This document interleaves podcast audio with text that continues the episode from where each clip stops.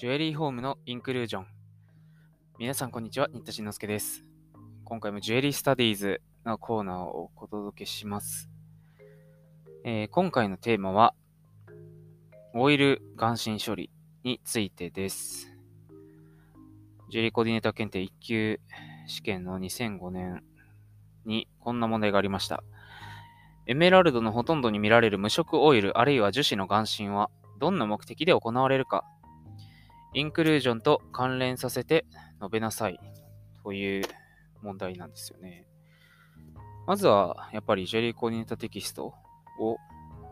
見るんですけれども、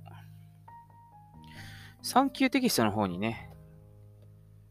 詳しいですね。透明剤の関心。えっ、ー、と、私の持ってる版。えー、2016年20釣りですけれども、そっちだとエメラルド、アクアマリン、その他のベリューという82ページの中に透明剤の眼神処理について書かれています。ちょっと読みますね。82ページです。えー、エメラルドのインクルージョンの最も一般的なものは、結晶の空撃部、フラクチャーに閉じ込められた自然の液体です。空撃部の輪郭はギザギザとしていますが、液体で満たされているために結晶のままの状態であれば、さほど目立ちません。しかしエメラルドを宝石として完成するためには、カットと研磨が必要ですが、この時空撃部が表面に切り出され、内部の液体が流出すると同時に、空気が入り込む結果、これらの輪郭が白く目立つようになり、エメラルドの色そのものを低下させてしまいます。そこで無色のオイルや樹脂をこの中に眼心させて、本来の状態に復元するのがその目的で、伝統的な技法としてかなり以前から行われてきました。今日でも性質上、必要的必然的な処理として容認されており、ほとんどのエメラルドに眼心が行われています。しかし表面に達するフラクチャーから眼心されたオイルなどは、取り扱いによっては流出してしまう可能性があり、洗剤や超音波洗浄などを避けることが必要で、必須であり、消費者にもこの点を十分に説明する必要があります。という引用終わりますけれども、えー、この問題だとどんな目的で行われるかなんで、えー、フラクチャーを埋めて目立たなくするためっていうことですよね。でさらに、インクルージョンと関連させて述べなさい。って書いてますけど、まあ、液体インクルージョンとか、まあ、酸素インクルージョンとか言われることもあるけど、気体も混ざった場合はね。あのー、コロンビアさんとかで。で、まあ、主にでもここで言ってるのは液体インクルージョンの部分が、カット研磨によって流出したために白く目立つから、そこをオイルや透明樹脂で眼心するんだよという風に書けばいいんでしょうね。一応補足として、毎度おなじみ、近山明宝石宝飾大辞典には、オイリングという項目、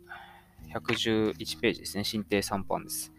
次のように書いていました。ちょっと読んでみます。オイリング、油芯であり、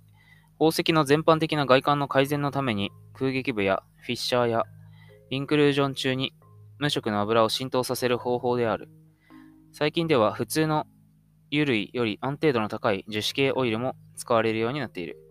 エメラルドの油芯処理はほとんどのものに及んでいると考えて差し支えない。引用終わります。ということで、関連項目として眼神エメラルドというキーワードが出てたので、そっちも見てみます。眼神エメラルド、えー、172ページ。こちらも読んでみます。油芯エメラルドともいい、その内部のインクルージョンやフィッシャー、かっこ小気列を目立たなくするために適当な油中に親戚処理、オイリングしたエメラルドを言う。以前は屈折率が比較的低いシーダーオイル、かっこ杉見油が使われていたが、だんだん安価な油が用いられるようになって、酸化、変質などで安定性が失われるようになった。現在ほとんどのエメラルドが輸進されている以上、これを配信に持ち込むことは困難であるが、せめて安定性のある油の使用が望まれる。そのため、アメリカ製のフラクチャーシーラー、つまり割れ封じ込め用のエポキシ樹脂であるオプティコンナンバー224の使用が提案されている。油脂処理は一応容認されるにしても、その際に油に緑色の色素を加えたカラーオイルでの処理は安定性を欠く染色処理として取り扱われる。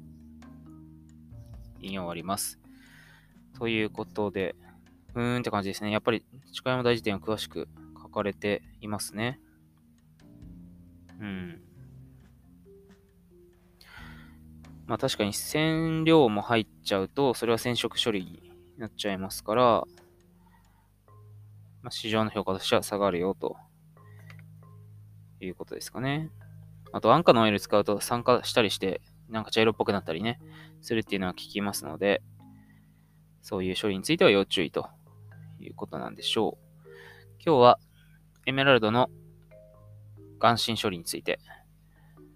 考えていきました。大変勉強になりました。ありがとうございます。また次週お耳にかかります。